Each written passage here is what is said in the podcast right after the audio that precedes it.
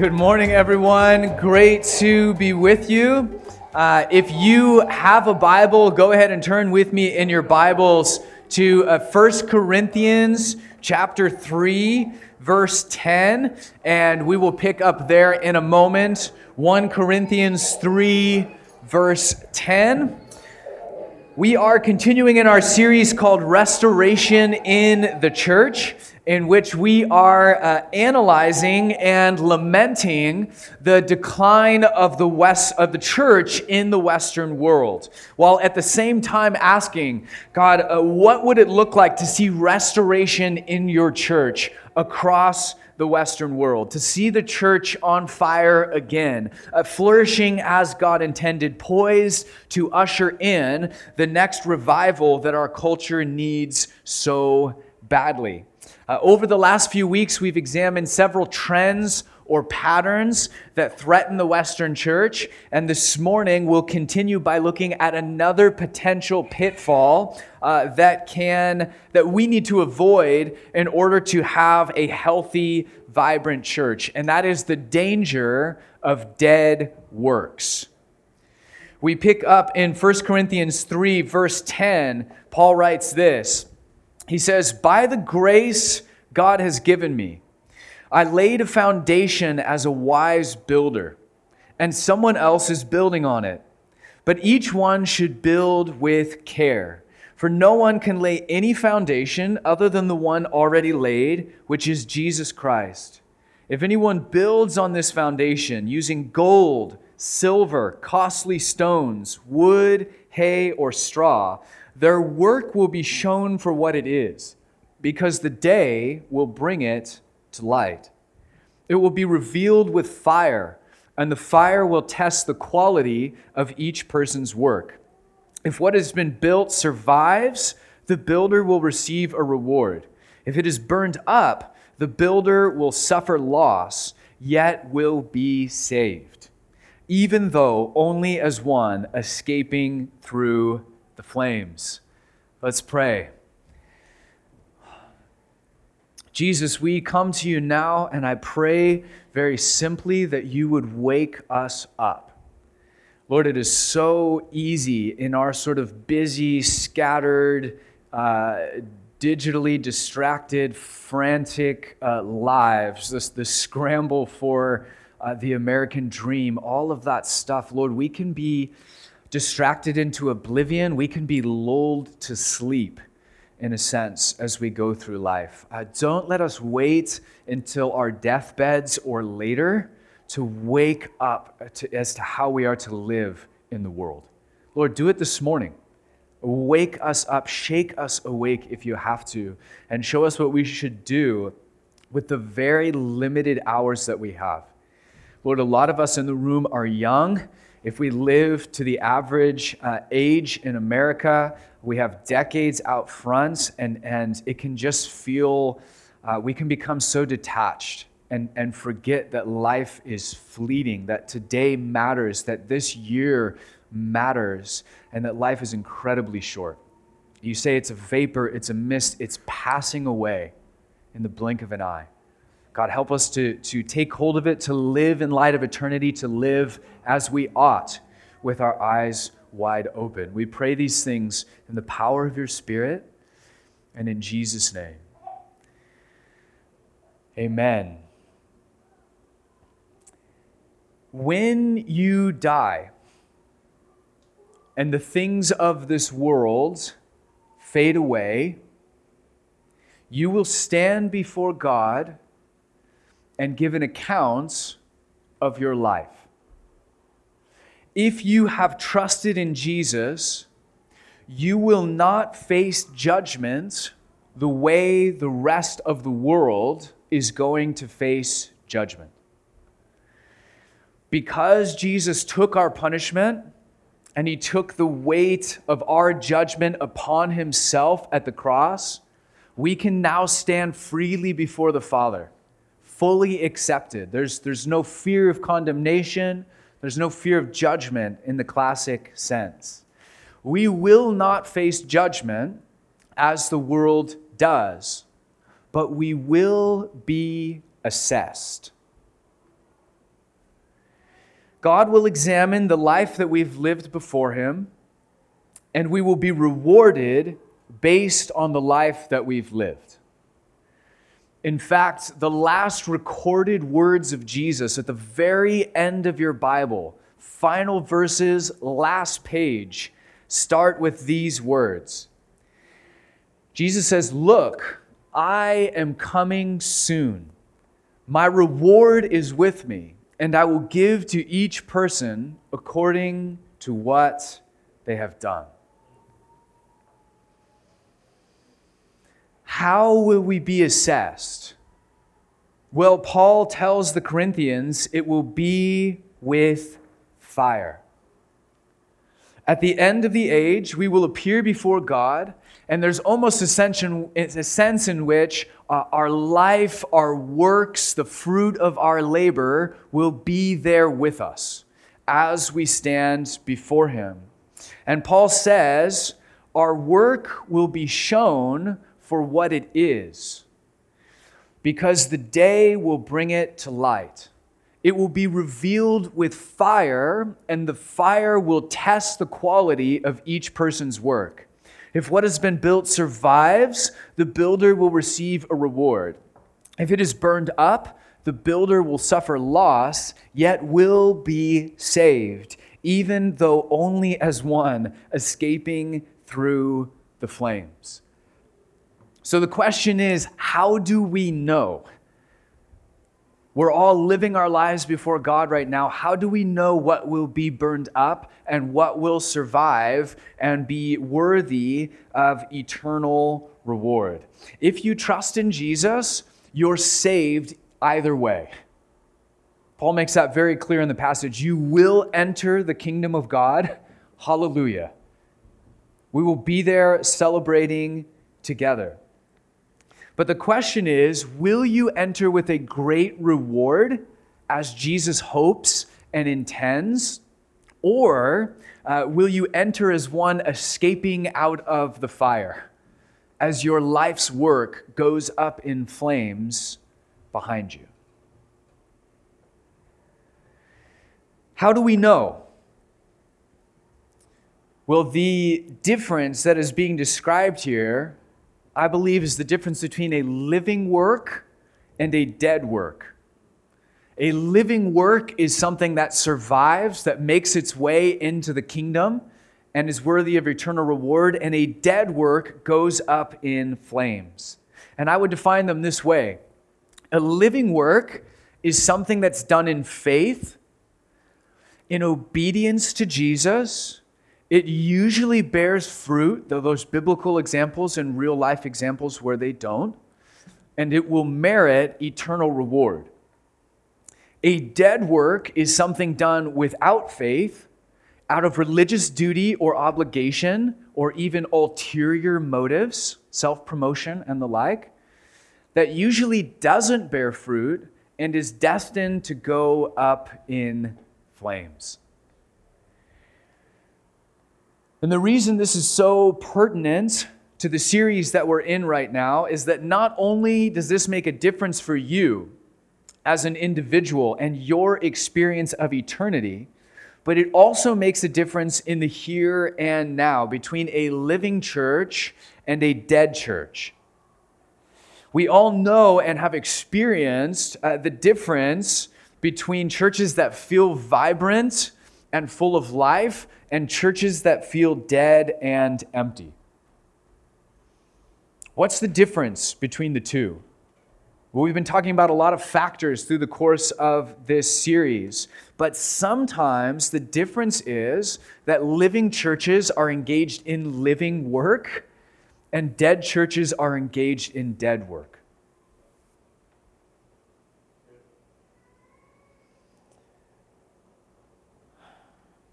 And so we need to stop as part of our annual vision series and take a moment to assess ourselves, uh, to examine ourselves before the Lord, to do a little soul searching. Are we the type of people who are engaged in living works or dead works? because uh, that will ultimately determine the life and vitality of our church. Uh, how do I know that I'm engaged in something that's a living work? Well, first off, if you're taking notes, a living work is something that's done in faith. When you read the Bible cover to cover, faith is a living thing. In fact, you could argue that faith is the number one thing that Jesus is attempting to get into his disciples. And so, as we examine our lives and our kingdom activity before God, you can ask yourself this morning of any activity that you're doing for the sake of the kingdom, am I doing this with a sense of faith, with a sense of expectation? Because if I'm not, it very quickly becomes a dead work. So we can ask ourselves hey, why am I serving the homeless? Why am I a foster parent? Why do I serve as a kids leader on Sunday? Why do I come to a Sunday gathering at all? Is there some sense of faith or expectation attached to it? Or is it something done out of empty religious obligation? Well, I, I serve the homeless because it sounds like the good Christian thing to do. I don't really like homeless people, but it is what it is. Well, I serve as a kids leader on Sunday because they made a desperate announcement and said we need more kids leaders on a Sunday. Many. I personally think kids are kind of annoying and kind of smelly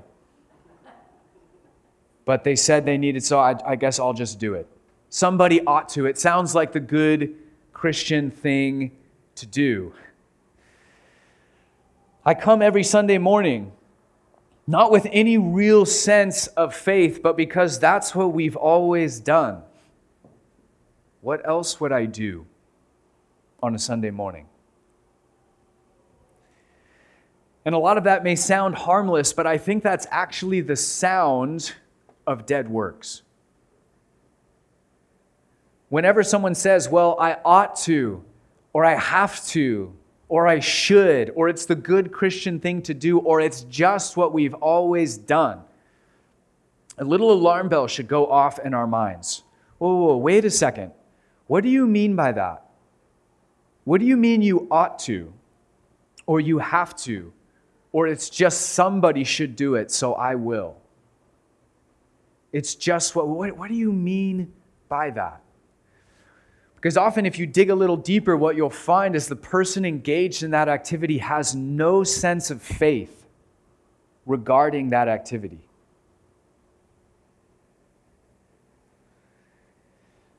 And you can ask these other questions as well.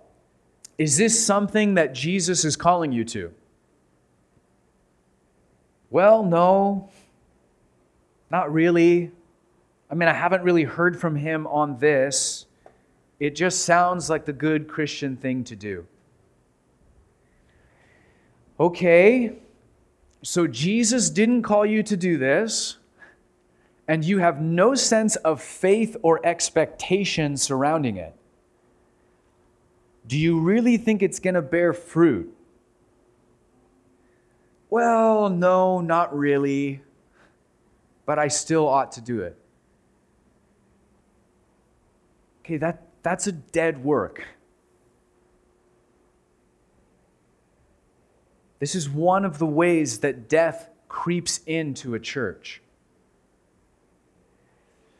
Because we're doing things that we think we ought to do with no sense of faith or expectation, and it's not bearing any fruit, and we just keep doing it anyhow. If you go down that road, for a year or two or 10 or 50, eventually you have an atmosphere that is dead. And those churches die as well. Sometimes we, we start things that are living works. They were good, and Jesus called them to do it when we started. And then over time, they actually become a dead work. We just keep going and going and going. And, and so we have to kind of stop and, and assess our lives before Him this morning. Uh, that time comes when we have to just bring the, the, all of our kingdom activity before Him and say, Is this something I'm going to continue in without faith and expectation and calling and fruit? Or will we chop it down? Every person, every church has to decide. Several years ago, when we first planted this church, it was almost entirely college students. And, uh, and it was growing very quickly in the beginning. And so I was contacted by uh, an older denominational church here in Spokane uh, that was looking to sort of reinvent themselves a bit. And they said, Hey, you've, you've just started a church and it's full of young people and we don't have any young people at our church, and we want to reinvent ourselves a bit. Uh, would you come to these meetings that we're going to have? We're going to just kind of pray and brainstorm and, and figure out what we can do to change uh, and, and reinvent ourselves a bit as a church. Uh, and so, in this church, the backstory is uh, it peaked at around a thousand people here in Spokane decades ago. And uh, over the course of 40, 50 years, it had dwindled from 1,000 people down to 20 people. So 20 people left, and 10 out of those 20 were the council that like runs the church. And so they said, hey, we're ready to make some changes. I said, I'm happy to come and participate in those meetings and i was mostly there just to just to listen just to pray for them and to listen and to hang out. But after hours of meetings and brainstorming and praying and talking through stuff uh, finally all of the people in this meeting came to an agreement hey we all agree on the first thing that we want to change in the church the organ music they had uh, classic hymnals, which I didn't grow up Christian, so I don't even know how to use a hymnal. But they had these like these old hymnals and this giant organ that's like three stories tall, and they kind of did the same songs and the same liturgy they've been doing for decades. And they said, you know what? We don't get a lot out of the music anymore. We have a sense that new people who come to visit don't get a lot out of the music. We're ready to change our worship music. And everyone, all 18 of the people who were there agreed, awesome, let's do that. But then they hit a wall because one of the two people that weren't at the meeting were Bill, was Bill, uh, the organ player. And Bill had been playing the organ at the church for 50 years. So, first off, way to go, Bill. Okay? Like for your faithfulness. Like, my goodness, that is amazing. But then everybody started talking and said, We actually aren't going to be able to do this because nobody wants to talk to Bill about changing the music. We think it would hurt his feelings. So we're not going to change. And, and, in my mind, I'm like, Bill's probably exhausted. Like, let him go. Like, he's going to rejoice when you tell him. no, they wouldn't. They wouldn't do it. They were like, no. And then they all kind of went back into deliberations and said, you know what? We changed our mind. We're just going to keep the music. We're going to keep what we're doing. Same music, kind of same liturgy, same stuff that we've been doing uh, for 50 years. And uh, we'll just see how it goes. Uh, and there was a sense as, as a third party in the room of just thinking, like, okay, is that bearing fruit? No. Everyone in the room agreed, no, it's not. Okay, uh, do you have any sense of faith or expectation surrounding that? No. Is it something that Jesus is calling you to do? No. That, that's a dead work you are continuing in a dead work. It, it's an I thought, we ought, stick to the routine. It's what we've always done. And then Jesus comes in and he says, Howdy, y'all. Guess what? The axe is already at the foot of the tree. And any tree that doesn't bear fruit I chop it down. And the disciples kind of gasp in horror. Wait, no, no, no, no, Jesus, please. Wait. Give it another year. Dig up the soil around it. Give it some fertilizer. Give it one more chance. And, and, and he's got the axe raised. You know what a fig tree is in the Gospels? It is a symbol of the religious establishment. It says it doesn't bear fruit, curse it, kill it, chop it down. It's done. And then in his mercy, he says, okay, okay, we'll get one more year. You make some changes, give it another year, and we'll see what happens. In the words of Terry Virgo, there is not a hint of nostalgia in our Lord Jesus Christ. He isn't interested in dead works. He's not interested in routine or tradition. If it's dead, chop it down. Get it out of here. Is it bearing fruit? Forget it. I want, I want a living church. He died for the church. He, he wants a living vibrant church. None of this we ought, we should. It's the good Christian thing to do. We've always done it this way. No. If it's dead, he says, chop it down. It's done. And it's easy for us to hear about organ music and old liturgy and chuckle to ourselves. But let me ask you this What is your expectation when you come in here on a Sunday.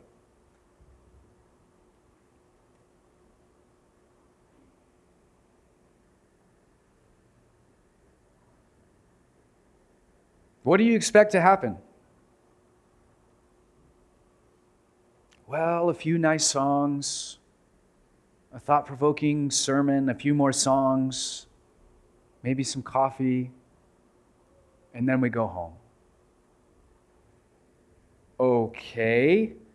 Do you have any sense of, of faith or expectation surrounding our gatherings on a Sunday morning?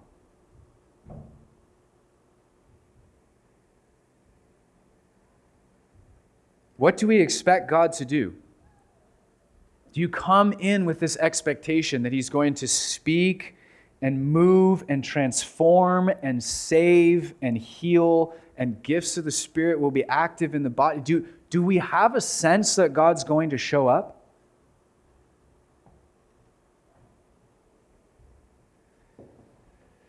Well, no, not really. Okay. Then why are you coming? It's just a good Christian thing to do. It's what we've always done.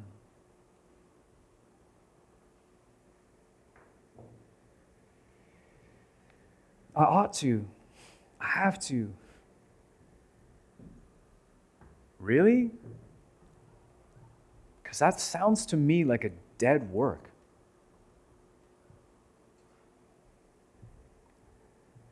Or in danger of becoming one. If we aren't coming in here with a sense of faith and expectation, and it's not bearing fruit, it's done. If worship through music isn't bearing fruit, we're not going to worship through music. If me speaking up here on a Sunday isn't bearing fruit, I'm going to stop talking. If it's not bearing fruit, chop it down. If we are coming into Sunday gatherings with no fruit, no faith, no sense of expectation, then what the heck are we doing? It becomes pointless. It becomes empty. It becomes a dead work. Jesus says it this way He says, I am the true vine, which sounds really nice. We love this part. We love to quote this part. Not so much the next line. He continues. He says, I am the vine, and my Father is the gardener. Wait, wait, what? He cuts off every branch in me that bears no fruit. While every branch that does not that does bear fruit, he prunes so that it will be even more fruitful.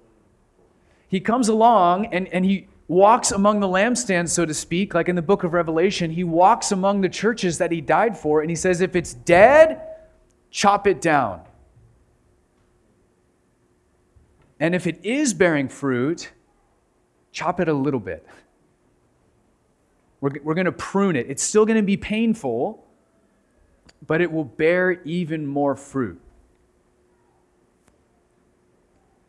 We can look across Western Europe and, and even now growing parts of America and see old church buildings that are libraries and apartments and bars and pub and whatever else. And we can say, isn't that sad that Satan shut all those churches down? I'm not sure he has the authority to do that. No, it's Jesus is the one pictured walking among his churches. He says, if it's not bearing fruit, I will chop it down. Are you engaged in living things or in dead things? And often in his mercy, he will let churches persist in dead things for decades before he removes the lampstand, so to speak. And so, what we're doing this morning and really through this series is if I could sum up this series in a word, it would be pruning. We chop out the stuff that's dead. We don't want anything to do with dead things. And what is bearing fruit, we, we prune it back. We strip it back to its foundations, and then we build it again even better than it was before.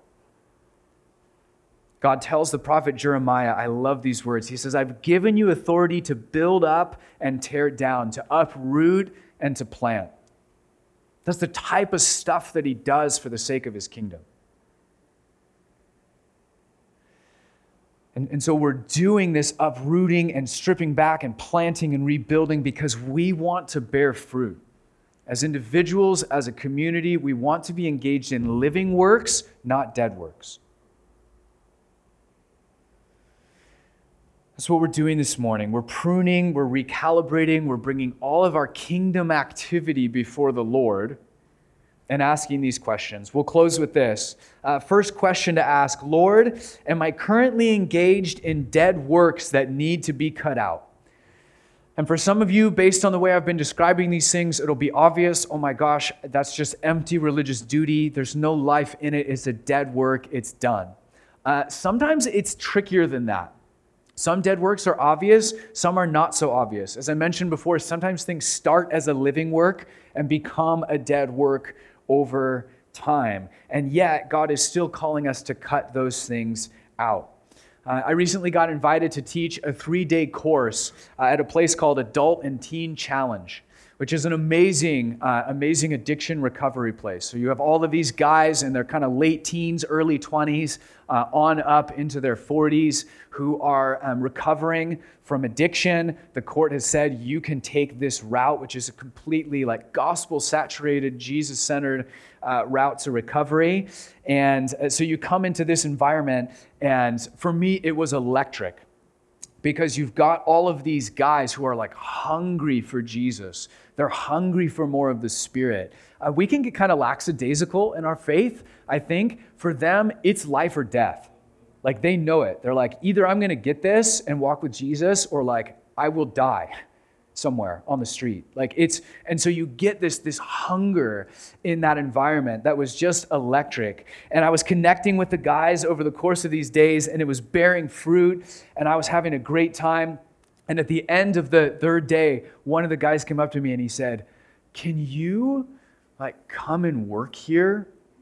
Uh, because we need this like every day.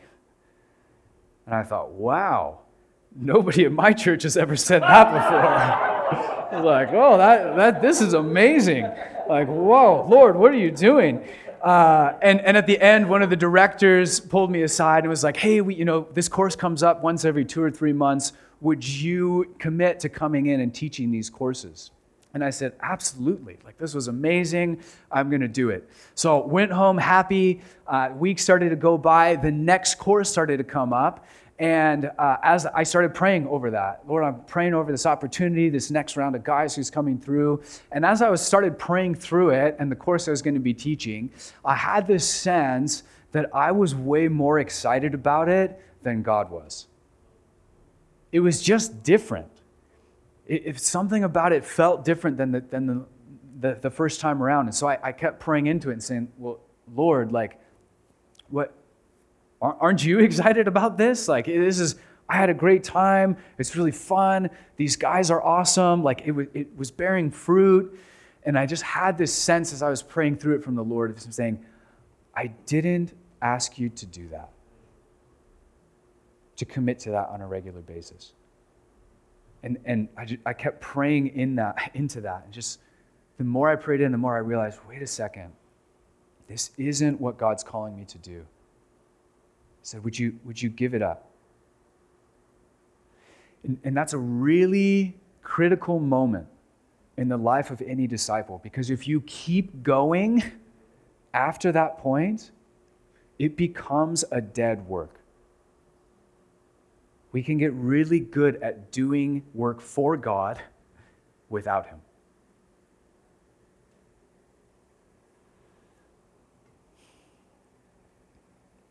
So I, I gave that up. I said, okay, Lord, I'll give that up. I'll change course.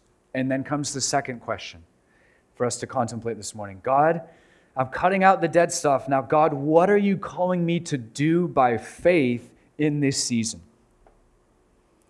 Be a kids leader, run slides, plant a new church, witness to my neighbors about you. Give generously to this kingdom venture that you've laid on my heart. Serve with young lives, who we heard from this morning. Adopt a, an Afghan refugee family, whatever, whatever it is. It says Jesus has prepared good works in advance for you to do. Do those. Do the ones that He has in mind, that He's prepared in advance for you to do. Those are the ones that, that are going to bear fruit. Those are, those are the living works that, that will stand before Him at the end of the age that will be rewarded for.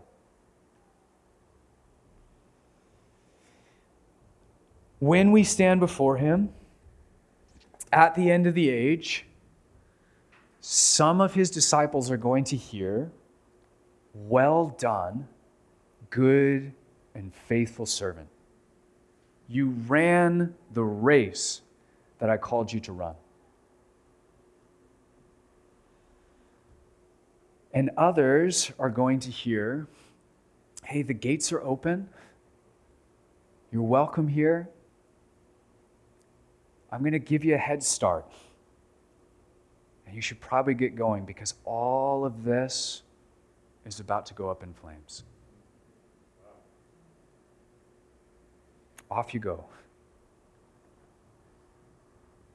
Better to wake up now and, and live accurately in light of eternity.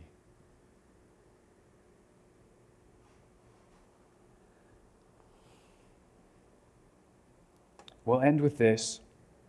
These are the words of Jesus in the book of Revelation, written for the church in Sardis but I believe they are words for the Western church in this moment.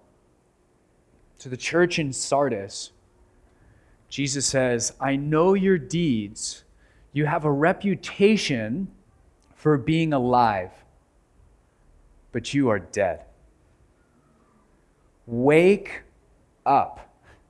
Strengthen what remains and is about to die, for I have found your deeds unfinished in the sight of my God. If you do not wake up, I will come like a thief, and you will not know at what time I will come to you.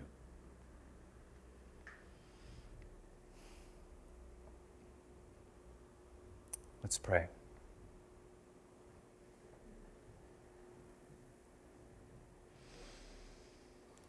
Jesus, we thank you for your body broken. We thank you for your blood shed. We thank you for the incredible, without cost salvation that you are pouring out upon the earth. And as the writer in Hebrews reflected on that sacrifice, he said, It's the blood of Jesus that cleanses our conscience from dead works, that frees us from dead works, to then be able to serve the living God. Lord, may we be found among those who are uh, cleansed by your blood, whose sacrifice has actually released our conscience from dead works, who are not bound to the ought to and the should, and we've always done it, and what will people think if I don't? Lord, in your radical grace, we are free from that. We do not perform for others, we don't perform for ourselves. We have nothing to prove. We have a conscience cleansed of dead works. Hallelujah. Thank you, Jesus, for doing that, providing that for us, so that we can now at last go with excitement and joy and freedom and zeal and passion to serve the living God you are the living God, the God of living things, not dead things. And so, as we come before you this morning, Jesus, uh, I think it's safe for us to hear the loving rebuke you gave the church in Sardis, that we might receive that on behalf of the church in the Western world. Strengthen what is left. It's, die, it's dying off. Would you? Would you cut out what's dead, Lord? Would you prune back what is fruitful that it might bear even more fruit? Lord, we come before you with a sense of faith and expectation this morning. We believe that you are poised to move in incredible ways across the Western world. But it's going to happen in partnership with churches that are yielded to you as we sit now, Lord, as we contemplate, Holy Spirit, would you come in your love? Would you come in your mercy? Uh, would you come to us who, in, in some sense, can be spiritually blind? And would you come alongside us as our helper, as our advocate, and just begin whispering to us, hey, see that thing over there? That's dead. That's dead now. You got to let that go. You got to chop that down. See this thing over here? I know you're afraid. I know you're afraid to take it on. I know you're afraid to step out, but this is living. This is a living thing. And if you'll risk with me and you'll step out, it's going to bear fruit. My kingdom's going to advance. We come to you now, Jesus, as we sit for a few minutes and contemplate these questions. Would you uh, stir these things in our hearts? Lord, for some of us in the room, maybe we're not engaged in dead works because we're we're not engaged in any works. And you're just saying, hey, here's something I want to call you to do by faith. Why don't you start here? We look to you now, Jesus. Would you come in the power of the Spirit and speak to us?